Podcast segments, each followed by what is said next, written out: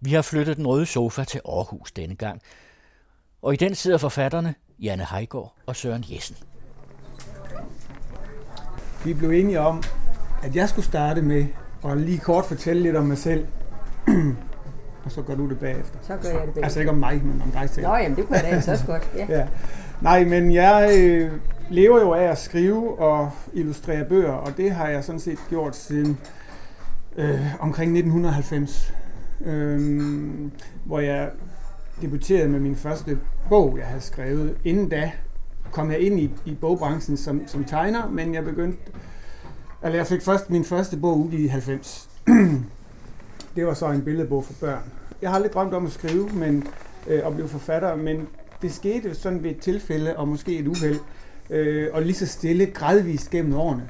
Så jeg er altså ikke bare sådan startet bum med at skrive en hel masse. Jeg har løbet det i gang med at sige. Men så fik jeg det også løbet i gang, og øh, de sidste mange år har jeg øh, primært levet af at skrive, og jeg har jo så skrevet bøger for snart sagt alle aldre og alle typer bøger. Øh, så, øh, så jeg har et, et, et bredt forfatterskab, må man sige, men øh, det strækker sig jo også over mange år. Desværre læste jeg her øh, for nylig en eller anden øh, kendt forfatter, som jeg desværre har glemt, hvad hed. Han blev spurgt, har du tre gode råd til vorden forfattere? Og så sagde han, ja, det havde han. Et, læs meget. To, skriv meget. Tre, udgiv lidt. Og det ville jeg ønske, at jeg havde hørt nu før, fordi jeg har udgivet meget. Alt for meget. Han var garanteret ikke dansker. Nej, nej, nej. Fordi hvis fordi... man udgiver lidt i Danmark, så kan man lige så godt... Ja, det er rigtigt. Så er man færdig. Så er man færdig på forhånd. så kommer man ikke til at leve af det. Du har ret. Jeg kan leve af det, fordi jeg har udgivet øh, knap 60 bøger, tror jeg. Siden, ja. siden, siden 1990. Ja, det er imponerende. Ja, altså... Jamen, jeg mener, jeg har udgivet omkring 50 siden 1974. Så jeg troede ellers, jeg var en, en vinder, hvad det angår. Men det kan jeg ja. da godt sige, at du har overhældt mig indenom. Ja. Skidt nu også med det. Det er jo kvalitet, det tæller, ikke kvantitet. Og derfor havde det jo været federe at have skrevet det halve antal bøger, som så havde solgt det dobbelt. Det ville jeg gerne have. Det, ville jeg, det havde været okay med mig, vil jeg sige. Okay, Søren. Ja, lidt om ja, dig. Jamen altså, jeg hedder så Janne Heigård, og jeg har så øh, ikke haft en, en øh, tilgang til at skrive, som du har. Jeg har skrevet altid. Jeg har skrevet, siden jeg var 10-12 år, og, og har leget med tanken om at blive en BD, en berømt digter, siden jeg var i den der alder. Mm. Ja, altså, jeg skrev dagbog altid, og, og er vant til at, altså simpelthen været, altid været vant til at formidle mig per, per skrift. Så det var ikke så underligt, at jeg fik sådan en læreruddannelse der i, i, i omkring 1970. Men øh, allerede før jeg blev færdiguddannet lærer, havde jeg været medforfatter til et, et lille værk til det nye, nye fag i skolen, som hedder orientering. Og så har det ellers gået slag i slag, ikke? Og så har jeg mest skrevet fagbøger til børn, øh, og faktisk til brug i skolen, men ikke til den slags fag, som hedder geografi og matematik, men til sådan noget sociale emner, det der hed skemaløse fag i sin tid. Ikke? Meget seksuel undervisning, noget må være, øh, ja, i hele taget, mange forskellige sociale emner har jeg, har jeg skrevet om. Og så har jeg skrevet nogle børneromaner, og jeg har skrevet en enkelt voksenroman, som ligger her pynter. Den har Søren nemlig lige læst. Det er jeg spændt på at høre om, for det ved jeg ikke spor om, hvordan du har det med det. øh, den kom her i foråret. Så jeg er også, jeg er også bred på en anden måde end dig. Jeg, jeg tegner ikke. Ikke i hvert fald noget, der bliver udgivet professionelt. Så gør jeg simpelthen nok. Altså, jeg har skrevet altid, og derfor har det været naturligt for mig. Men når du så begynder at skrive, hvad, hvad er det så? Hvorfor, hvorfor er du gået i gang med at, med at skrive? Ja. Altså, hvad er det, der har sat dig i gang med det? Det er et godt spørgsmål. Øh, jeg begyndte at skrive... Øh, du ligger hårdt ud, Jan. Øh, jeg begyndte at skrive i, i midten af 80'erne. Jeg var vel 25 år gammel eller sådan noget.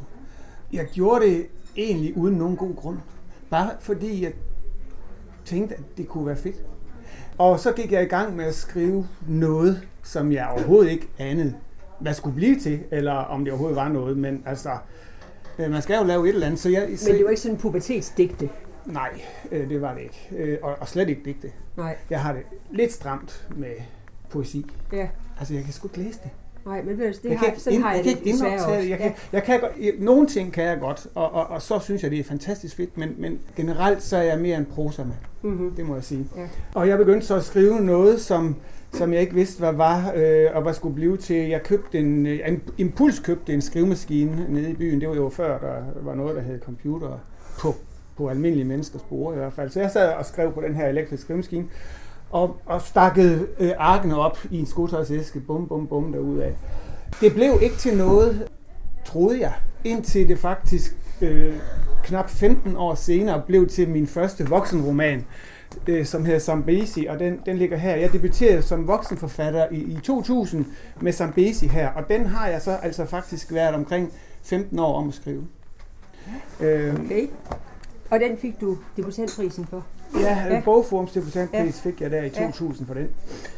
Men der havde jeg jo allerede skrevet 15-18 bøger for børn. Ja. Så det er jo ret godt gået at få debutantprisen på det tidspunkt. Ja. Det tror jeg der ja. ikke, der er mange, der har fået. Men hvorfor begyndte jeg at skrive? Det var det, du spurgte om. Jeg havde sgu bare en ubendig lyst til det, og jeg blev grebet af det. Jeg blev så grebet af det, fordi jeg ikke vidste, jeg kunne.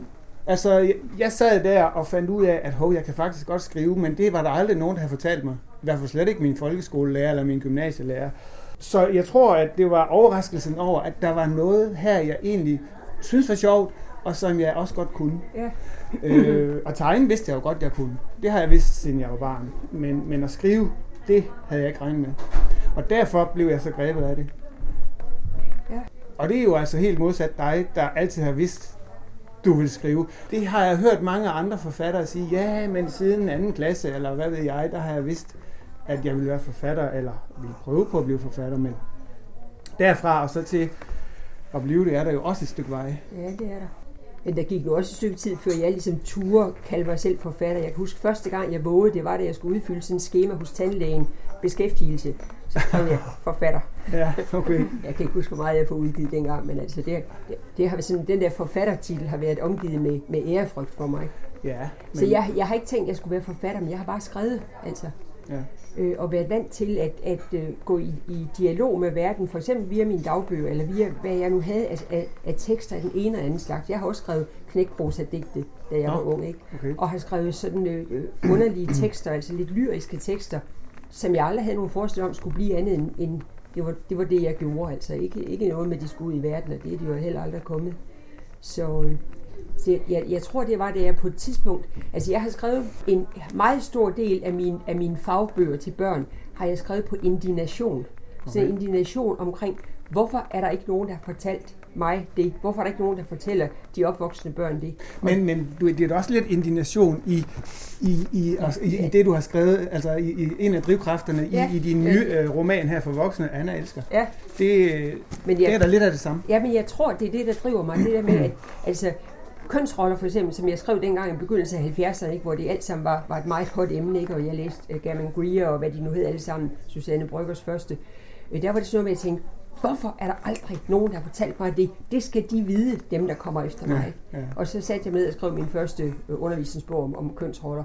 Og sådan er det egentlig gået slag og slag, og jeg kan se, når jeg kigger tilbage over de der værker, jeg så har produceret, så er det netop indignation. Jeg har ikke ja. lige tænkt på det med romanen, det ja. er du da ret i. Ja. Ja. ja, fordi Anna elsker her. Kan du ikke fortælle lidt om, hvorfor du har skrevet den? Jo, det kan jeg godt. Altså, nu er det min første roman til voksne. Jeg har skrevet børneromaner. Øh, og jeg plejer at være sådan, både når jeg har skrevet børneromaner, når jeg har skrevet fagbøger, og være meget, meget stram i min, i min struktur. Altså, ja.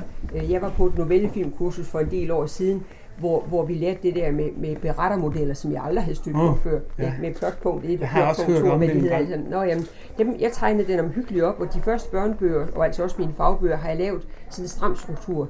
Det er klart, at jeg ikke laver plotpunkt-sager på, på fagbøgerne, men, men hele tiden stram struktur. Og så havde jeg lyst til, da jeg så var blevet folkepensionist, og pludselig havde, fik løn udefra, øh, uden at lave noget, at øh, jeg vil prøve at lave en, en, øh, en roman til voksne. Jeg også, bliver også meget træt af. Jeg har lavet tre glimrende børnebøger. Dem skulle jeg selvfølgelig have taget med. Jeg laver flere, men de sidste tre, som er en serie øh, om en pige på 13 år, der hedder Lola. Serien hedder Lola midt i verden og kommer på Klim her i Aarhus. De fik alt for lidt omtale. Og de er simpelthen, jeg, jeg synes stadigvæk, det er sådan nogle bøger, som, som det er så ærgerligt, at der ikke er flere, der opdager Nu vil jeg skrive en bog ja. til voksne, ikke fordi den her får, har fået mere omtale, men det fandt jeg så ud af sidenhen. Og så ville jeg prøve at skrive en bog, hvor jeg, hvor jeg ikke vidste, hvad, hvad den skulle. Udover jeg vidste, at jeg ville skrive en... Jeg havde nogle, nogle elementer. Jeg ville lave en bog om med en, hoved, en kvindelig hovedperson, som ikke var på nogen måde var et offer.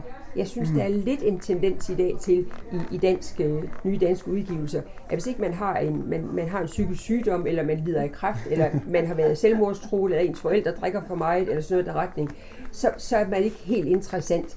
Og jeg synes, mm. det, der er sikkert mange, der har brug for at læse romaner om det, men vi er altså også en hel del, som fungerer udmærket og har et udmærket øh, dagligdag og udmærket relationer til andre mennesker og ikke har brug for piller for at få hovedet til at fungere, som alligevel har problemer. Jeg tænkte, jo. sådan en hovedperson vil jeg lave. Og så har jeg været optaget af, en del år siden jeg faktisk skrev de sidste seksualundervisningsbøger, øh, hvor jeg tilfældigt kom til at læse en bog om, om mennesker med psykopatiske træk. En norsk øh, psykiater, tror jeg, der var, der skrev en bog, der hedder Charmeur Tyrann. Og den læste jeg og blev så optaget af, at den beskrivelse, der var af, hvordan den her mand med psykopatiske træk, han takler et nyt kærlighedsforhold. Altså han går til den kvinde, han nu forelsker sig i. Det er en historie, der nøjagtigt ligner den myte, vi har om prinsen på den hvide hest. Mm. Der kommer han galopperende ind på scenen mm. ikke, og river kvinden op bag på hesten og galopperer ud mod ikke solnedgangen, men solopgangen og lever lykkeligt til deres dage. Og det er jo så der, den holder normalt, ja, den det, historie. Ja, ja. Og den har du jo så taget videre, kan ja, man sige. det du har er, du lige er... præcis. Ikke? Så jeg vil, have, jeg vil have sådan en, en, en mand, der var en forfører, der var en charmeur og en tyrann. Jeg har hørt kvinder, jeg kan ikke lige huske, hvad sammenhæng det var, kvinder eller en kvinde var det, fortælle, at det der med at være kærester med sådan en, en, en mand med psykopatiske træk, altså ikke en stjernepsykopat, der snitter Nej. kvinder i stykker, men sådan en med psykopatiske træk. Har en ubåd. Som, ja, som betyder, at, at man ingen empati har. Sådan sammenlignet, det er tre måneder i paradis, og så resten af tiden i helvede. Mm. Jeg tænkte, jamen det vil jeg prøve, det vil ja. jeg gerne spinde ja. ind om. Og så gik jeg ellers i gang. Og det, der har været øh, specielt ved den der, det er, at, at når jeg sad i et kapitel og, og skrev, så har jeg ikke øh, vidst, hvad der skulle ske i det næste. Og, Nej, og den, sådan gør jeg altså også. Ja, men det har jeg aldrig gjort før. Nå. Ja, sådan gør du altid. Sådan gør jeg altid. Altså, okay. jeg, jeg starter uden at vide ret meget om, ja. hvad der skal ske, og jeg laver ikke plotkort, og jeg laver ikke øh, strukturer, og jeg prøver, og jeg vil faktisk gerne vide så lidt som muligt om historien. Fordi, også, også når du skriver børnebøger? ja, alt hvad jeg skriver. Og fordi jeg har læst en af dine børnebøger for nylig, var den hed, jeg fortalte dig. Ja, den der kom omkring 2000. Øh, Nå, øh, Stilhedens Havn? Ja, Stilhedens Havn, ja. Okay. Ja, altså den bygger jo faktisk på biografisk materiale. Øh, så det var lidt nemmere. Det har ja, jeg gjort okay. et par gange. Det er ligesom den her Vildnisset. Det, er faktisk samme historie. Både Stilhedens Hav, Aha. som er for, for en ungdomsroman, ja. og Vildnisset, som er en roman for voksne. Det er ja, det samme, okay, okay. samme historie, men, men i to forskellige ja. formater. Men altså, det der med, altså nogen sidder jo og laver jeg tænker sådan strukturelle tanker og, og, og hvad hedder det, øh, kompositoriske tanker, og, og der skal ske det og det, og der er jo de der berettermodeller, som man jo kan ind, indrette sit øh, manuskript efter, sin historie efter osv. Sådan noget, det gør jeg slet, slet ikke. Ja, eller have som checkpunkter. Det, ja. Jeg har meget haft det som checkpunkter. Ja, men sådan noget, det, det gør jeg altså overhovedet ikke. Og øh, det der med at vide, hvor historien skal hen, jeg, jeg vil gerne være åben over for det, der sker ja. undervejs. Og hvis min historie pludselig tager en retning, jeg ikke havde forudset, så undersøger jeg da, hvad det er for en retning, før jeg ligesom, i stedet for bare fra starten at sige, nej, men det var jo ikke det, jeg besluttede der øh, i december for to, to år siden. Der besluttede jeg jo, at det skulle gå i den her retning. Så nu er det jo ikke noget. Jamen, du har jo ikke taget nogen beslutning, siger du lige. Nej, men hvis det nu var, jeg havde. Nå, hvis jeg nu ja, havde taget ja, den beslutning ja. for, to, for to år siden, øh, at jeg ikke måtte gå i den retning, men jeg skulle gå i den retning, ja. så synes jeg, det er lidt dumt. Det, jeg, jeg, jeg er åben over for det, jeg får tilbage fra historien undervejs, og, ja. og du har jo det må alle, der skriver, opleve. Det der med, at man sætter sig til skrivebordet om morgenen og tror, at nu skal man skrive det der kapitel, og ham der, han gør det der. Øh, det var det, jeg fik ideen til i går, nemlig da jeg ja. sluttede, så nu skal jeg lige have det skrevet. Og så sætter man sig ned, og så begynder man og så eksploderer det bare mellem hænderne på dig, ud af ingenting. Du anede det ikke, da du satte dig ned ja. til bordet den morgen. Du anede det ikke. Pludselig så sker der noget, og så siger det bare, pum, så kører du ud af en tangent. Ja. En fed tangent. Ja. Men hvorfor skulle man ikke forfølge den? Nej. Men det er jo det, der er så interessant, ikke? for det er, hvor, er, kom, hvor kommer de der historier fra? Ikke? Altså, og der, ja. der har du garanteret også haft den oplevelse, som jeg har både med Anna Elsker og med, med nogle af de der børnebøger, de skønlitterære. Jo, men også med de faglige, mere med de skønlitterære. Den der oplevelse af, når jeg så læser det bagefter et godt stykke tid, og så gider man godt lige kigge på teksten igen, så tænker jeg, har jeg skrevet det? Hvor kom det fra? Ja. Ikke? Gud, er jeg så klog? Ja, den tænker jeg, det må, du, det må du også selv Men jeg bliver overrasket over, hvordan, hvordan fik jeg den idé til at, at dreje det sådan ja, ja, ja. Men jeg synes også, det fungerer på en anden måde. Jeg er lige gået i gang med at lave en let læsningsbog i min fortvivlede forsøg på at lave noget, som der forhåbentlig kan give lidt penge. Så jeg begyndt at lave sådan en der. Not gonna happen. Ja, ja. Det skal være øh, med lavt ligestal og sådan noget. Jeg sidder møjsommeligt og bevæger mig frem linje for linje, og jeg nået nu tre sider ind i manus, og jeg er allerede optaget af det. Det er herligt. Nå, ja, det med, man kan næsten ja, ikke hurtigt ja, nok komme, ja. komme til skrivebordet om, om morgenen. Øh, og da jeg nu forlod i dag, fordi jeg skulle med færge og så videre herover, stopper jeg et sted, hvor jeg, hvor jeg har et problem, jeg skal have løst. Ikke? Så sidder jeg og læser avis, og læser sådan en bemærkning fra en eller anden, der er blevet interviewet i den avis, og tænker, yes, det skal jeg bruge. Ikke? Og jeg mener, der, der kører der bagved, at jeg sidder Ja. i rutebilen, og så kører der noget ind i hovedet på en, som, som øh, søger. Ikke? Og hov, der var den, ikke? Men det er også det der med, at når man er i gang med at skrive om noget, og der sker et eller andet, man ikke havde, havde regnet med, men pludselig kommer man ind i et eller andet område, øh, man ikke havde forestillet sig.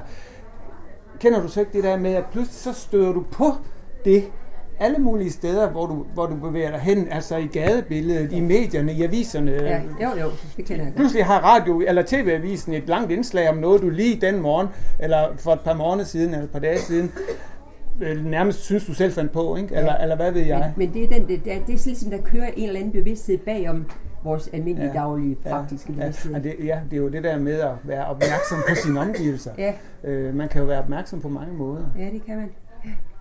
Men, men altså, det er jo også de omgivelser, som alle historier udspringer af. Ja. Din historie er jo også udsprunget af, af, af ting, du har observeret. Ikke? Jamen, jeg bruger jo rigtig meget, altså der er rigtig mange rammer i den historie, ikke, som simpelthen er der, hvor jeg boede, og der, hvor jeg voksede op, og, og øh, nogle af personerne er stykket sammen med egenskaber for den veninde og den Ja. ja. veninde osv. Altså, sådan er det jo. Sådan er det. Ja. Men jeg mener, nu har jeg så også lige læst din luftkasteller for anden gang, Søren. Og, For anden gang? Ja, det er så. Og, og, og nu sagde jeg før, vi gik i gang, jeg synes, der er nogle måder, hvor vores bøger ligner hinanden på, nemlig på den måde der, at vi begge to bruger sprog som redskab. Og der er, der er en handling, der, der, er, der er en, et forløb i, i din historie. Ikke? På en anden måde, end der er i min, men vi begge to nogen, der sender nogle personer igennem nogle, nogle udviklingsfaser og sådan noget. Ikke? Jamen, kan man andet? Ja, så er der dem, der bruger sproget som, som ligesom en pensel, som de maler et billede frem med. Altså, jeg, jeg har selv det udtryk, jeg kalder det sådan en, en sproglig pointillisme. Altså, jeg ved at læse, hvad hedder hun, Hanna Ørstavik, norsk forfatter, som jeg ikke har læst før. Øh, Den hedder, der, der findes en stor åben plads i Bordeaux, hedder den. Nå. Og hun siger sådan, øh, hun lå på maven, hendes ryg buede, bu, den buede sådan, så øh, hun var nødt til at sveje, øh, og buen den fangede lys. Altså, hvor hun bliver ved at, at gå rundt i det samme felt Nå. og, og putte ord på, ikke? Jo. Øh, hvor jeg siger det sådan, prik, prik, prik, prik, prik, prik, Ah. og så stiger der et billede Okay, ud, ja. hvor, hvor jeg forløbig stort set ingen handling, ah, der er lidt, men altså stort, det er ikke handlingen, der er det vigtige. Nej, men det er jo sprog. altså. Jamen forløbet, der er det vigtige. Ikke? Det er ligesom sprog bliver brugt på en anden måde, end jeg øh, kan læse, du gør her, og Ja. jeg gør. Ikke? Ja, jo. Men så er der noget andet, jeg har tænkt, det er, at jeg, jeg, jeg er vældig, vældig glad for at bruge symbolik i mine bøger. Både børnebøgerne og også her i Anna. Der er lag, der er gemt under overfladen. Og dem er der for eksempel mange af i de der Lola-bøger, jeg talte om før. Og jeg har været så fortørnet over, at der ikke er én anmelder, der opdager det. Og om det er fordi anmelderne de er for dumme, eller det er fordi de er uopmærksomme, at de er for travlt, eller de bare ikke ved noget om det, skal jeg ikke kunne sige. Men, men det, det, det gør jeg meget, og jeg er meget optaget af en øh, sådan en jungiansk øh, symbolik, altså arketyper og sådan noget. Okay. Og når jeg så læser din bog her, så er der sandelig også øh, symboler i, men det er ligesom en helt anden slags. Og det, og, det, og det er nogen, jeg slet ikke kender. Altså. Nå, jamen, symbol, det kan jo... Det, der er jo ikke bare sådan en kasse, der hedder symboler, der, og der er så og så mange, og, Ja, ja, og det- det, det- er der jo ikke. Nej, men jeg mener, jeg har ligesom et sæt, jeg benytter mig af, og ja, du har et okay. andet. Ikke? Fordi det der så er med de luftkasteller, der er sgu da ikke mange luftkasteller i den bog. Der er faktisk nærmest kun et, den der glasbygning, som er ude bag ved Emmalines øh, øh, bagdør. Ikke? Der er sådan en fin konstruktion. Ja. Jeg ved ikke, om nogen af jer har læst bogen, men sådan en fin konstruktion af glas og, og sådan noget, som hun, øh, når hun lukker bagdøren op en gang imellem, så kan hun gå ud i det der og være helt betaget af det. Ja. Øh, Men der er der ikke andet end luftkasteller i den bog. så er der, så er der Ole. Ole, han går ned, han går den modsatte vej. Han går, Han går ned i kælderen. I kælderen, ja. Ole han finder en revne nede i sin kælder, og øh, den udvider han, øh, altså næsten- der er simpelthen murværket er så dårligt, at, han, at det falder nærmest fra hinanden, da han prøver på at reparere på det, Ja. og der finder han så et kæmpe hulrum under sit hus, altså enormt hulrum, Ja. som han så udforsker. 500 meter dybt. Og... Det er sgu da også et luftkastel. Jamen, jamen, prøv nu at høre her. Glashuset går Ja. opad, og det her går ned, og Gud hjælpe om ikke i sidste afsnit, så, så finder hende, der går ud i glashuset, og ham, der går ned i, i det dybe rum, de finder hinanden. Ja. Men det, de, de, de går jo ind i hver deres luftkastel. Altså, et luftkastel er jo altså ikke nødvendigvis okay, okay. bare en, en, en, en, en konstruktion af glas og stål, og, og, eller hvad det nu måtte... Nej, det er luftkasteller jo heller. Det kan også være skyer for fanden. Det, luftkasteller kan være bygget af mange ting. Hvad så med, hende med, med kæmpe, kæmpe babyen? Er han også et luftkastel? Ja, i den grad. Der er en, min, min roman her, Luftkasteller, den består af, af seks øh, hovedpersoner, hvis liv fletter sig ud af en af hinanden. Og øh, de har alle sammen et luftkastel. Altså faktisk så var min mening at skrive en roman om håb, og det har jeg gjort. Øh, Men det, det synes jeg, du har gjort. Og, og, og, og, og, og i håb, et håb er også et luftkastel på mange måder. Det kan det i hvert fald være. Øh, og derfor har de alle sammen hver deres luftkastel, at hvis du går i din kælder, altså øh, Ole, som kommer ned i den der kælder, og finder det der øh, kæmpe store det, det er 100 meter, hundredvis af meter gange hundredvis af meter, det der kæmpe rum. Og bag ved det store rum er der et andet stort Som er endnu større. Ja, ja, ja større med en trappe. Ja. Også, ja. Men, ja. men lad nu det ligge. Der, det, det er i hvert fald pænt stort. Og øhm, Ole, han er en forstadsfamiliefar, som er fuldstændig gået i stå, jo ikke? Altså han, og, og gravid, som de kalder ham. Ja, den ja. gravide mand, ja. ja. Det her, det er jo hans luftkastel, det er jo hans eventyr. Jamen, jeg tror på dig, Søren. Jeg kan bare sige, at du bruger begrebet luftkastel anderledes, end jeg gør. Jo. Ja. Jo, jo. Jamen, men hvad så med kæmpe babyen? Hvordan kan han være et, et, et, som hun kalder lille, hvordan kan han være et, et luftkastel? ja, der er en kvinde her. Øh, en af de andre hovedpersoner er en ung kvinde, som får et barn, der meget hurtigt vokser sig ekstremt stort og fylder det hele. Øh, det, det, øh, drengen, som hun sjovt nok kalder lille, bliver så stor, at han kun kan være i stuen, og der skal hun endda til at overveje, om den der dør ind til sygestuen, den skal slås ned, fordi nu rager han snart imod. Altså, han går fra den ene ende af rummet til den Han ligger bare der. Han er jo spædbarn. Han kan jo ikke noget. Han ligger bare. Men hvad sker der den dag, han begynder at kravle, for eksempel? Mm. Øh, så får hun jo problemer, men det må hun jo løse hen ad vejen. Det er jo et kæmpe luftkastel. Okay. Jamen, jeg, som sagt, jeg, øh, jeg, jeg kom til jeg at tænke, dig, jeg, jeg, jeg, tænkte jo, jeg tænkte jo den der tanke om, hold kæft, hvor er der bare mange mennesker, øh, forældre, øh, hvis børn øh, fylder alt for meget. Altså, det er en meget konkret symbolik i virkeligheden. Jamen, ja, som symbol, synes jeg, det forstår jeg helt ja, umiddelbart, ja. men når du kalder luftkastel, forstår jeg ikke. Nå, men det, så, det gør jeg alligevel. Jamen, det er Den ligger jo der, så det ja. kan ikke lave om på. Ja, okay. Ja. Nå, jamen det er sjovt. Noget andet, jeg har lagt med... Ellers skulle romanen jo ikke have heddet Luftkasteller, men Luftkastellet. Hvis der kun var et. Ja, det er rigtigt nok. Jamen, jeg, jeg kan sagt, jeg kan sagtens se din påstand, ikke? men, men, men øh, som sagt, jeg har ikke ja. kunne følge det. Nej, nej, nej. Øh, og jeg kan det er også, nok min fejl. Nej, det er da ikke din fejl. Det er bare, du skriver anderledes, ja. end jeg gør. Ja, så, så jeg kan godt lide, der er sådan pæn ende. Hvor, altså, så kan du ikke lide min roman. Du kan ikke lide slutningen af min roman. Jeg. Nej. Hvad? ja. ja. Alle, åh, oh, jeg elsker åbne slutninger. Ja, det kan man da jeg se. Jeg elsker åbne ja. slutninger. Hvorfor? Fordi en åben slutning er den bedste anledning til at tænke videre over det, du ikke har forstået. Det er for eksempel derfor, Kafka er så genial. Det er fordi, at hans, alle hans romaner de er ufuldendte. Jeg elsker det der, hvor man kommer til en slutning, og så går det hele ikke op. Jamen altså, alt det, en, en bog, man har forstået til bunds, den vil du aldrig læse igen. Jamen, Men en, det handler ikke om nødvendigvis med slutningen. Altså, jo, jo. Der kan sagtens være meget i en bog, du ikke forstår, så ja, ja. selvom slutningen den ja. så at sige er bundet pænt Det kan sammen. det godt være. Ja. Det giver dig ret i. Ja. Men hvis du har en slutning, hvor læseren lukker bogen og siger, hvad fanden skete der her? Nu ved hvem det, for, det forstår jeg ikke.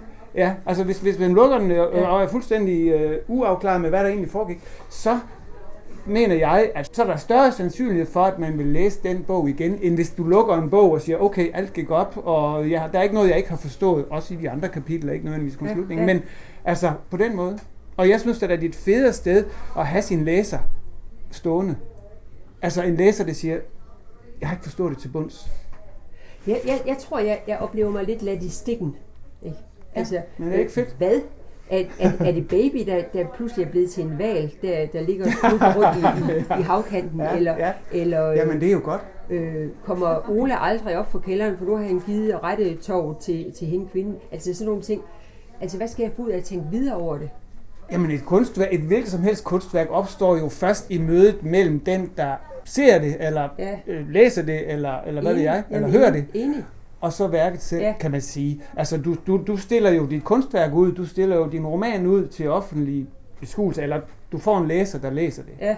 Du kan jo ikke vide, hvad der sker inde i hovedet Nej, ja. på den læser, der læser din bog, men, men du i Anna Elsker vil jo virkelig gerne tage læseren i hånden hele vejen. Jamen, det er også min, min hvad hedder det, svaghed. Ja, Ja. og der synes jeg jo, at det bliver for lukket. Ja, Øh, jeg vil sige, at vores bøger, hvad det her angår, går i stik hver sin Hver retning. sin fuldstændig ja. i hver sin Ja. retning. Jeg vil helst have noget, som jeg øh, selv skal finde ud af, hvad betyder, eller hvad handler om. Altså betydning. Ja, det er jo også et, et svært begreb, men altså, fordi jeg, jeg mener jo ikke, at ting nødvendigvis skal betyde noget. Jeg, jeg kan bare godt lide at stå i den situation, hvor jeg føler, at, at jeg ikke har forstået det hele, og at der er mere at komme efter. ja. Ganske enkelt det, der er mere at komme efter. Men jeg tvivler på, at du forstår det hele i Anna Elsker. Det gør er jeg heller Det ikke. anden. Nej, nej, det vil jeg så også sige. Ja, ja. Men, men, men jeg synes, at du øh, ofte prøver at forklare noget, som jeg hellere vil have, at læseren selv eventuelt kunne tænke sig til. Ja, men, men det, jeg blevet kritiseret for, den må jeg, må jeg tage til mig. Så, Nå ja, det. ja, ja. Men der er noget andet, hvor de her to bøger også adskiller sig, Søren. Og det er, Ja. når jeg... Altså nu har du lavet seks personer, og de har så at sige hver deres historie, der så hedder hullet, eller revnen, eller, eller det krøllede håb, eller hvad det er, Ja, de hedder, ja. de forskellige ting. Ikke? Jo. Hvor godt nok at dine personer, de optræder så som hovedperson i den ene type øh, historie, og som Ja. bipersoner i de andre, Ja. og de mødes sådan lidt tilfældigt. Ja. Men som jeg har læst det, er du meget mere optaget at vise, eller øh, skrive om mødet imellem en, en person med hans eller hendes problemer, og hans eller hendes øh, mere eller mindre heldige omstændigheder, Ja. og hvordan han hun takler sit møde med omverdenen. Ja, Hvor jeg er, er meget mere optaget af mødet mellem mennesker, ja. ikke? Jo. af hvordan de fungerer sammen, og hvordan de påvirker hinanden og Ja, sådan noget. ja, Altså jeg, jeg har skrevet til dig, at, at, at jeg, jeg har tænkt, ikke siger, at jeg har ret, men jeg har tænkt, at du skriver ligesom i en jeg-dimension, og jeg skriver i en du-dimension. Ja. Altså, Jamen, jeg kan godt følge dig. Altså, øh, det vil jeg jo godt give dig ret i øh, langt hen ad vejen. Mine historier handler som regel netop om, at en eller anden får et problem, ofte af fantastisk art, altså for eksempel øh, kvinden, der får det store barn der, eller sådan nogle ting. mm-hmm. Øh, og hvordan takler man så det? Hvordan håndterer man øh, et, et, sådan et problem, som, som ingen nogensinde har haft før i hele verdenshistorien, for eksempel? ja. Øh, fordi øh, hvis jeg, når jeg gør det, så hæver jeg jo også øh, historien op fra et eller andet øh, almindeligt problem, som vi alle sammen har, til noget mere universelt. Det er i hvert fald min teori. Ikke? Jo, men altså, er det, ikke, er det ikke lige præcis det, en kunstnerisk proces skal? Det er, at den skal, den skal tage en, en, en, en personlig ting og gøre den universel. Altså, hvis, jeg, hvis jeg kun skriver om, om, om min, Jo, mine jo, små jo, problemer, jo, så det vil kan du, ikke have noget af at læse nej, det. nej, nej, nej, Ja. det har du da fuldstændig ret i. Sådan er det jo. Ja. Så har du også ham der, øh, Uffe, som er forretningsmand og som svindler, øh, og som prøver at fortvivle. Og, Og som bor i det hus her på forsiden, som, Ja. som, har, som har revet sig løs og er ved at svæve væk. Ja.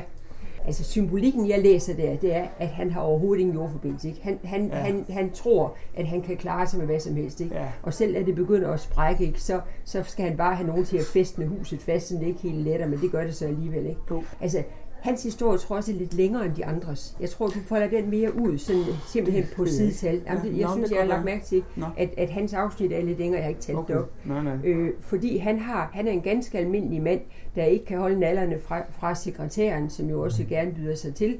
I hvert fald så tror hun, at han elsker hende og alt det der. God gammel historie. ikke? Så svindler han lidt, og så har han øh, samarbejde med sin revisor. De skal øh, lave noget øh, dækhistorie, så det ikke bliver afsløret og så videre, så videre, så videre. Altså, det er jo det er sådan en, en øh, Ja. det er set før i verdenshistorien, man sige. desværre. Ja, jo. Men hans øh, fantastiske problem, det er jo så det, at den revne i huset bliver større og større, og til Ja. sidst river huset helt Ja. fri. Ja, ja, øh, og, fra- og det er han helt begejstret for. Altså nu letter det virkelig. Ikke? Ja. Nu, nu, nu kan han ikke gå på vandet, men så i hvert fald flyve Ja. i luften. Ikke? Ja. Jo, jo. Ja. Øh, Fordi når jeg skriver Anna elsker, så, så har jeg noget på hjerte. Og det kan godt være, at jeg ikke ligesom gør mig klart undervejs, at der er noget, jeg har på hjerte. Så noget, jeg ligesom gerne vil formidle af en slags. Men jeg kan jo se det bagefter. Så Ja. kan jeg tydeligt se, hov, jeg har haft noget ja, på hjerte. Jeg men det har- synes jeg jo også er meget fedt. ja, men hvad, man- hvad, hvad med dig? Har du også noget på hjerte? Altså, Som sagt, så var mit udgangspunkt at skrive en historie om håb. ja. Så det, Øh, det havde du så på hjerte. Ja, det kan man Ja. sige. Øh, men jeg er så pisse træt af de der historier, som absolut skal ned og rode rundt i, i mor og død og hængte mænd i en gymnastiksal, der skal opklares, og hvad fanden har vi? Ja. Altså det er simpelthen, det hænger mig så langt. Opspræt, opsprættede kvinder. Og, For eksempel, ja, for eksempel. ja, Det hænger mig så langt ud af halsen. Jeg kan næsten, jeg, jeg skal simpelthen ikke tage det. så skal du ikke besøge byens boghandler i øjeblikket. Nej, der findes jamen- ikke andet. Jeg skulle have en, en, en 6B blyant forleden, da jeg nægtede at gå ind i Bog og Idé for at købe en. Ja, Jeg, jeg tog ned til Art de Foss, selvom Ja. det var ret langt at køre for en enkelt blyant. ja. Men altså nej, jeg kan ikke arbejde med det der... Øh, Jamen det skal du jo heller ikke, altså. nej, nej, nej. Det er bare det, man jo får smidt i hovedet alle steder hele Man kan tiden. tjene nogle penge på os jo. Ja. Og øh, mm, jeg, vil, jeg vil bare gerne øh, lave noget, der er så langt fra det, som jeg næsten kan forestille mig. ja. Fordi, Nå, jamen, det er, jo, det er jo federe at stå uden for en mainstream, som buller løs på den måde, synes jeg, end at stå der og prøve at skrive en krimi. Altså, hvorfor skulle man, hvor- hvorfor skulle man i dag prøve at skrive en krimi? Det forstår jeg simpelthen ikke. Fordi der er simpelthen så mange, og de... Øh, Det er jo- altså, det er jo ikke- ikke det er jo ikke mig, interessant. For, fordi ja, det er jo ikke, altså det er jo heller ikke en, en, en trang, jeg har. nej. øhm, nej, øh, jeg synes, man skal... Sagde I ikke gerne vil tjene nogle penge? Jo, jo, det skulle da være er derfor. Det Ja. skulle være derfor. Læser? Ja, okay. Det, det har du ret i. Øh, det har jeg sgu aldrig tænkt på. Ej, men det er rigtigt nok. Øh, men det er også en myte lidt, det der med, at man skal bare skrive en krimi, så, så tjener man en masse penge. Jeg kender, der er mange, der har skrevet en krimi, som overhovedet ikke får nogen omtale, og som overhovedet ikke... Den skal være god. Det er nemlig det. Der sætter du fingeren lige på, på det, det ømme punkt. Hvordan skriver man noget som helst godt i det hele taget? Det uheldige ved kunst er, at det bliver ikke bedre, jo længere tid du bruger på det. Hvor, Tværtimod. Hvor ved du det fra? Altså, Jamen, det har jeg prøvet masser af gange. Jeg Ja, har det mange være- gange det, tænkt, Det kan, det kan være, at andre har det nu- anderledes jo. hvis jeg bruger fem gange så lang tid på at skrive den her roman, så bliver den også fem gange så god. Nej, det gør den jo ikke. Nå, nej, sådan tror jeg heller ikke, det hænger sammen. Men, men Nej, det gør det jo for- netop ikke. Men, men vi har jo forskellige skrivetempi. Altså, Ja ligesom- da. Jamen, jamen, altså det har vi jo. Nogen, nogen kan jo sk- skrive meget hurtigt, og det bliver godt. Det bliver kanon godt, og nogen skriver meget langsomt, det bliver også godt. Jamen, for pokker, Søren, du må da også du må da kende det der med, altså, når jeg sidder og arbejder med de her 350 sider, ikke, så kommer jeg steder hen i historien, hvor jeg ved, der er noget, jeg skal have fortalt. Ja. Og det er kedeligt og dagligdags, og der er ikke Det er noget... det, jeg kalder transportkapitler. Ja, præcis. Der er ikke noget i det. Ja. øh, og, og når man sidder og skriver det, jo, det går så langsomt, så virker det som om, de er alen lange, de her, de her tekststykker. Ja, ikke? kedelige. Og når man så læser dem bagefter, så fungerer det egentlig meget godt. Ikke? Jo. Og så er der andre steder, hvor, hvor, som du sagde før, man sætter sig i skrivebordet om morgenen, og så bliver man grebet af noget, så eksploderer det hele. Ikke? Altså, Ja. hvor det bare løfter sig og kører igennem, ikke? og det Ja. løber derud af. Ja, Men det første, det tager lang tid, og det andet, det kører bare. Altså, ja. så du kan ikke, jeg synes ikke, du sådan kan snakke om tid som en, en faktor. Jo mere tid, desto bedre, eller jo mindre tid, desto bedre. Altså, jeg synes, det er meget stor Det, forskel. det er jo også det, jeg siger. Jeg siger, at et kunstværk bliver jo ikke bedre af, at du bruger mere tid på det. Nej. Desværre. Altså, øh, altså hvis det var sådan, ville det jo være ret fedt. Fordi Nå. så, så kunne man Ja, bare sætte tre år af. Ja, så kunne man bare sætte tre år, så vidste man, man havde et mesterværk. Ja. Sådan fungerer det jo. Jeg har lyst til at sige, når jeg skriver, så gør jeg det, jeg, jeg hver dag, når jeg sætter mig op, nu er jeg oppe oven på mit arbejdsværelse, jeg sætter mig op, så læser jeg det kapitel, jeg er i gang med fra begyndelsen. Ja. Det betyder, inden jeg så fortsætter, så har jeg sådan fået hele tankegangen ind i hovedet, Ja. og, og så fortsætter jeg derfra. Jeg tror, inden jeg er, er nået til vejs ende af sådan et manuskript der, så har jeg nok læst noget 50 gange. Ja, Ikke? det har jeg også. Og det flytter sig ligesom sådan, jeg tænker som sådan en lavastrøm, Ja. lille bitte lag på Ja. lille bitte lag på lille bitte lag. ikke? Ja. Jeg kender andre, øh, som, som skriver på den måde, de bare øser ud på, Okay. på papiret. Ja. Og så ligger der 800 sider, og så skal Okay. de så skæres ned til det halve. Puha. Men så gør du heller ikke så. Nej, nej, det fordi, jeg fordi jeg tænker det, altså, ja, en bestemt, jeg tænker på, som skriver på den måde der, hun siger, jamen hun kunne ikke, ikke forstå, hvordan man kan skrive anderledes. Altså, hvordan, Nej, Hvordan- vi har jo hver vores metode. ja, ja, det er lige præcis det. Men, ja. men der, der ligner vores så åbenbart hinanden. Altså, jeg vil sige, at min metode, den er meget uhensigtsmæssig. Hvordan Jeg kan ikke anbefale den Nå, på hvordan nogen måde. hvordan- Jamen altså, jeg sidder der og skriver der ud af, uden nogen øh, sådan rigtig øh, overordnet idé om, hvor det skal hen. Jo, det får jeg jo på et tidspunkt derude af i horisonten, men det er jo ikke noget, jeg starter med. Øh, og det betyder jo så også, at jeg laver en masse vildskud. Jeg oplever jo, for eksempel da jeg skrev den her roman her, Erindringer om fremtiden, da jeg havde skrevet 200 sider, så fandt jeg ud af, at det var, det var gået galt.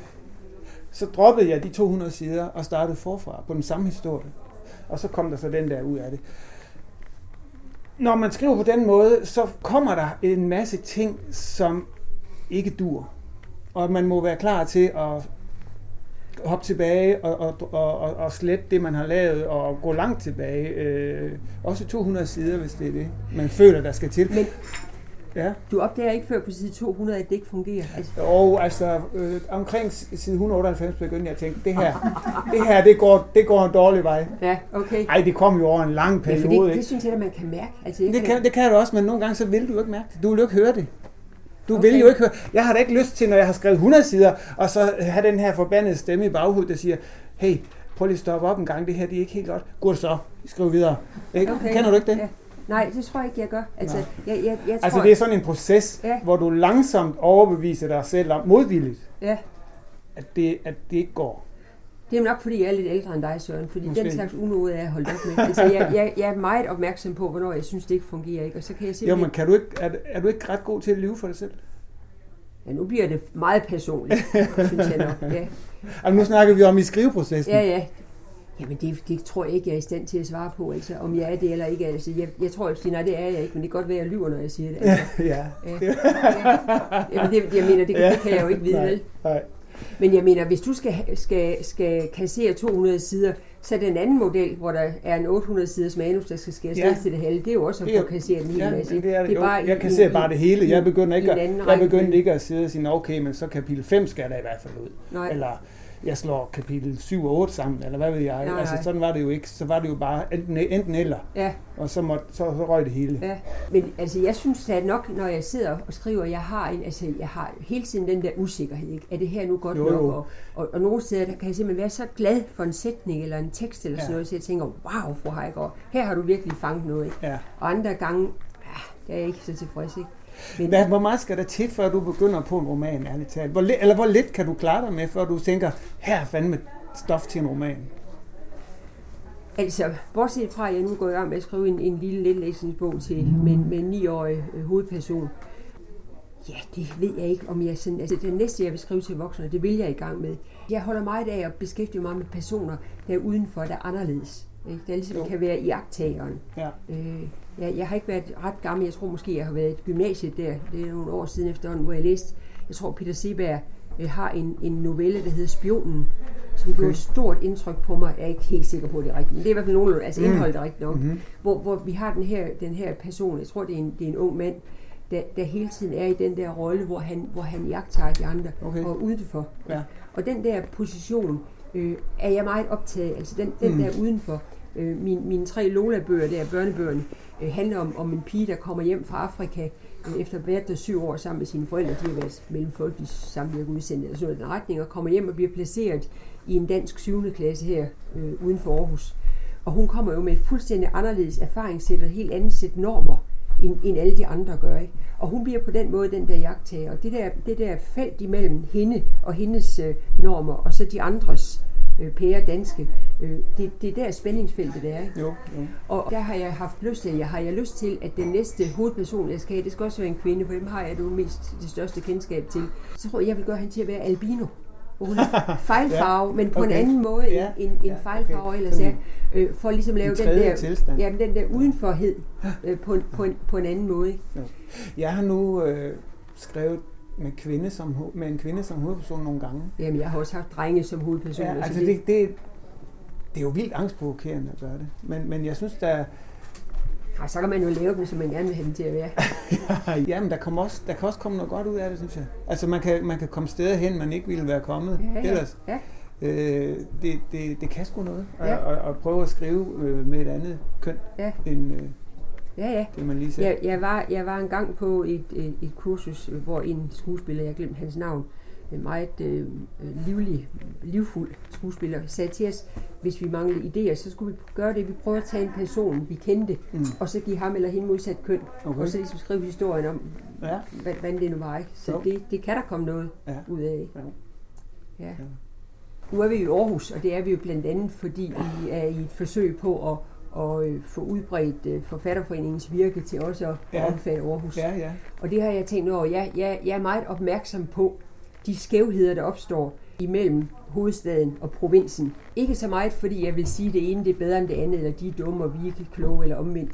men fordi jeg generelt øh, har en, en øh, retfærdighedssans. Jeg bliver øh, indineret, der har vi den indignation igen, ikke? jeg bliver indineret, når, når det er sådan, jeg opdager, at der er nogen, der har bedre vilkår end andre i kraft af, hvor de bor henne. Ikke? Og jeg opdagede det, som nogle af jer ved, første gang her, da vi var til Bliksenprisfest, ikke? hvor jeg pludselig kunne se, hvordan der var en, en tyngde af, af københavneri, både i dem, der fik priser, hvor 15 ud af 16, der fik priser, var fra København eller Storkøbenhavn, men ikke mindst i, i, i uh, jurymedlemmerne, som også for en meget, meget stor del vedkommende uh, kom fra det område der. Ja, hvor, hvor, jeg, hvor jeg jo har det sådan, uh, at, at uh, der har været noget snak om, at, at København har et indspist litterært miljø, Øh, og det har de måske, men det har vi også her i Aarhus. Jeg mener, det, altså når man omgås fagfælder, så, så lærer man nogen at kende. Ikke? Og når du udgiver en bog, så er jeg mere optaget af den, end hvis en, en, en Søren Jessen, der bor i København, jeg ikke kender, udgiver en. Ikke? Sådan er det jo. Det, det kan man ikke sådan diskutere. Sådan er det. Men der, hvor jeg ikke kan lide det, er, hvis det lukker sig om sig selv. Ikke? Jo, jo. Øh, og, og hvor det er sådan, at man, man bliver selv tilstrækkelig og synes, at, at det her, det foregår, og, og resten af stederne, der, der er det øh, anderledes og ikke så godt som her. Ikke? Og jeg har lyst til at, at, at, at komme med et citat, så nu skal jeg se, om jeg kan huske det ordentligt. Som, som, fordi jeg har det der blik igen, nu er jeg blevet opmærksom på, når alle de mm. skævheder, jeg skælder ud, når nogen de, øh, gør for meget grin med, med provinsbord. Men der var en eller anden artikel, det var Information, Avisen Information, jeg kan ikke huske, hvad, hvad journalisten hed, og hvad det handler om, men han skrev i hvert fald noget med, at Loyal to Family, LTF-medlemmer, er en forbudt drøm i en jysk universitetspiges sind. Hvor jeg tænkte, jysk universitetspige, ikke en fynsk eller en øh, københavnsk. Ja, hvad er det, så der hvad sær- betyder det, ja, hvad han betyder skriver det? jysk? Og når han skriver det, så har han en bestemt forestilling om, at en, det er ikke bare en universitetspige, det er en jysk Nej, universitetspige. men vi har jo også i Jylland en bestemt, øh, at det findes jo også den anden vej. Der er jo også jyder, der har sådan en fast forvent, Helt- eller helt- en helt mening sikkert. om, Jamen, helt hvordan sikkert, ja. københavnere de er. Jeg siger, jeg siger ikke, at det ene er bedre end det andet, jeg, men jeg siger, langt de fleste forlag ligger i København, langt de fleste aviser med anmelder holder til i København. Apropos vores manglende anmeldelser, ikke? Det, det handler blandt andet om, at vi ikke omgås de folk, som færdes i, Køben, i de der cirkler i København. Ja, jeg ved sgu ikke rigtigt, om jeg skriver under på det der. Så kan du lade være. Ja, ja. Og det, det, ja fordi... Nej, men der, det mener jeg meget. Ja, jo, men altså, det er jo klart, at, at der er jo mest af det hele i København, og derfor vil der jo også være en koncentration af sådan nogle ting derovre, men det betyder jo ikke, at man ikke kan få en masse anmeldelser, øh, bare fordi man bor i Jylland. Øh, det gør det jo ikke. Det, det kommer an på, er jo, om det, man skriver, det er... Ja, men det er vanskeligere, Søren. Du- er mindre synlig, når du bor øh, vest for Valby Bakke, eller hvor det nu er Storkøbenhavn. Jeg kan have lidt svært ved sådan lige at afgrænse det, men, men det er helt tydeligt, at det handler om sådan en eller anden cirkel omkring København, plus de nordlige forsteder. Nej, jeg ved det ikke. Jeg, jeg ved sgu ikke rigtigt, Ja, om men- jeg vil give dig ret i det der. Nej, men det, det behøver du heller ikke. Nej. Nej. Men, men øh, sådan, sådan, sådan har jeg det med det. Ja. Jeg synes mere, man skulle... ma- at Det der med, med provins kontra hovedstaden der, er jo, er jo mere interessant, synes jeg, som sådan en, en, et psykologisk eller ja, fænomen øh, i den forstand, at findes der noget, man vil kalde øh, provinslitteratur, og hvis der gør, så er den vel lige så god som som den, de, de, altså jeg vil, hellere, jeg vil hellere gå bag om begrebet og så sige, at øh, det skulle lige meget med det der, om Parnassus siger, at, øh, siger sådan og sådan, eller om anmelderne, de, de, øh, øh de øh, sorterer alle øh, provinsforfattere fra. Øh, jeg synes, det er, mere, det er mere interessant at kigge på, hvad det betyder sådan rent mentalt, og for de historier, der bliver skrevet, Ja og de historier, der kommer ud af det. Altså, se Smerup øh, Sørensen, der skriver om, om, om bundesamfundets øh, øh, opløsning. Ja, Øh, han, han får jo massevis af, af ja men jeg, anmeldelser. jeg siger og, ikke, der ikke er, ikke er Nej, undtagelser. og der var- det vil der jo til, Men altså, nu sidder der for eksempel nogle, nogle unge mennesker, som er på vej til at gerne vil skrive, ikke? Ja. Flyt til København. Så bliver det nemmere for jer. Nej, det vil jeg, nej vil jeg gør det ikke. For guds skyld, gør det ikke. Ja. Ja. Øh, men, men Søren, det er også noget med, hvem skriver man til? Altså, øh, når, når du, du nu siger, øh, at, at det handler om, hvad man skriver, men man skriver vel også til nogen, altså du er vel ikke ligeglad med, om du har læsere? Nej, men jeg behøver ikke at vide, hvem de er og hvor mange de er. Og hvis jeg vidste det, så ville Heller jeg ikke, hvor mange de er. Ja, hvem Nej. det er, det kan du ikke vide. Nej. Men, men, men vil du ikke gerne have mange læsere? Jo, men jeg tænker ikke på mine læsere, når jeg skriver overhovedet. Fordi det kan du jo heller. Det giver jo ingen mening at gøre det, Janne, og at tænke på, på, på modtagerne, at det, at det, man laver. Du aner jo ikke noget om dem alligevel. Nej, men der skal gerne være nogen. Altså, Jo, hvis, jo. hvis det var sådan, at, at dine Men- bøger, de solgte de 35 eksemplarer, vil du så også skrive den næste og den næste igen? Altså, det, det, har, det har jeg synes, det har betydning Jo, men for du, motivationen. du, jo, jamen det har det da. At man det har, ved, at der er jamen, det har, en, en vis det har afgjort folk, betydning som, som for, tager, aftager det, man nu har lavet. Ikke? det har afgjort betydning for motivation. Selvfølgelig har det det, men jeg tror ikke, at der kommer noget godt ud af at sidde og tænke, at nu skal jeg æd og hug med at lave en roman, der rammer alle blikkenslag lige rent i solar plexus, Nej, eller hvad har det? det, det Altså, det, det, det kan man ikke. Nej, det kan sgu ikke lade sig gøre. Og jeg mener, at det er irrelevant at have tanker om ens publikum. Det skal man bare slet ikke tænke på. Nej, men jeg synes, det er to forskellige lag af processen, ikke? Fordi der, det ene lag, hvor vi sidder og skriver, er jeg helt enig med dig. Der tænker man ikke på, øh, hvem der nu skal være modtager, om de vil synes om den og sådan noget. Men så er der det lag, som jo bliver i større, kommer til at fylde mere og mere for os. Ved Ikke? hvad, jeg tror, jeg vil sige, at de tanker der, de er helt på deres plads, når du har skrevet det. Ja, ja, og, ja, ja. og du kommer til det videre forløb, bogen Ja, er ja, udkommet, ja. sådan noget, så er det fint nok at Men, tænke det, på men det er den det måde niveau, der. jeg sidder og snakker om nu. Ikke? Ja, det, det er Nå, der, men jeg tror, skal- du vil have det ind i selve, men når du sidder og skriver, altså øh, tanker omkring, Nej, jeg hvem, det hvem vil jeg nu ramme? som en del af rammen. Ikke? Altså, du, okay. Har, du har en ramme, der, der siger, jeg, jeg vil skrive en roman, og jeg gør det, øh, eller hvad det nu er, du vil skrive, jeg vil, og jeg gør det på mine præmisser. Ikke? Jo, men Øh, den men- ramme der, du snakker om, Ja. har du den, øh, den er der, når du skriver. Altså, det, er en del, det er en del af den ramme, du sætter op for dig, når skriver. ligger i dit baghoved, som er, Okay. at der er aldrig et øje, der vil læse det, jeg skriver. Det, det, hvis jeg, Åh, hvis du den, sidder, de tanker skal man for guds skyld nej, hvis bare man sidder med den der, ud. hvis, hvis du sidder med den der, ikke, Ja. så, så, så er det klart, at det betyder noget. Altså, og, og når du så er færdig med at skrive og skal have bogen afsat, ikke, så, så er det klart, så vender du blikket op Ja, ja, ja. fra tastaturet ikke, ud i verden. Og så har det betydning for dine afsætningsmuligheder, Ja, hvor du selvfølgelig. bor hen. Jo, jo, det har det. Ja. Men så vil jeg sgu hellere gå i gang med en ny roman, end jeg vil bruge for meget tid på at, på at tænke på det der. Jamen, du skal også leve af det, Søren. Altså, Ja, jo, det det, gør det, jeg det, jo det, det, det, er det andet niveau, ikke? Eller vent til, vent til du bliver folkepensionist, så, så får man pludselig fast løn på en måde, man ikke har fået før. Ja, Ja. jamen, det er jo sandt. Men, men nej, jeg giver, jeg giver, det gider jeg ikke rigtig at tænke på. Ej, det men der. Jeg synes, det, Det der med, med provins, altså vi er alle sammen vokset op, eller vi er i hvert fald vokset op med de her Molbo-historier, de der dumme Molboer, der ikke kunne Ja. finde ud af det. Vi har sikkert læst de der historier i skolen, ikke? Og jeg mener, når, når jeg støder på sådan en udsagn, som det jeg citerede før med hende, den der jyske øh, universitetspige, øh, pige, som ikke havde, skulle have noget at gøre med, eller som var en, en farlig fantasi, hvis hun drømte om, og sådan en loyal to family øh, medlem. Øh, jeg kan se, at der bliver lagt nogle bestemte forståelser ned over, hvordan provinsbrugere er. Ikke? Nu har vi ikke halv med træskoene mere, men det er, altså, det, det er på det niveau, det er. Ikke? Øh, Jo, men sådan vil det jo altid være. Sådan har det altid været. jamen skal man så det bare lade det være sådan? Det, Nej, fordi- så skal vi da bare lave nogle fede historier. om det. Jamen det har vi også fuld gang i. Men, men jeg synes, jeg synes at, at, at altså for mig er det sådan, at jeg også gerne vil have blikket på, på den situation. Ikke ligesom tænke, hov, det går ikke. Altså. Mm. I hørte Jan Heigård og Søren Jessen, der fik sig en snak om deres forfatterskab i den røde sofa.